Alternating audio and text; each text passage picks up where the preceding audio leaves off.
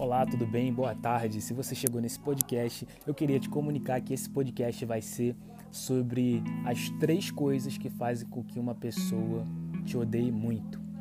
Número um, quando alguém te ama muito. O amor às vezes provoca ódio porque as pessoas não aguentam ver alguém que é amado e ele não. As pessoas não sabem lidar com isso. As pessoas não sabem lidar com aquilo que você tem e elas não podem ter. E elas não têm. Uma túnica Número 2. Um manto. Quando você tem algo que ninguém tem, pode se preparar. Você está na lista do ódio. Tenha um sonho. Quando você tem um sonho, lembra de José?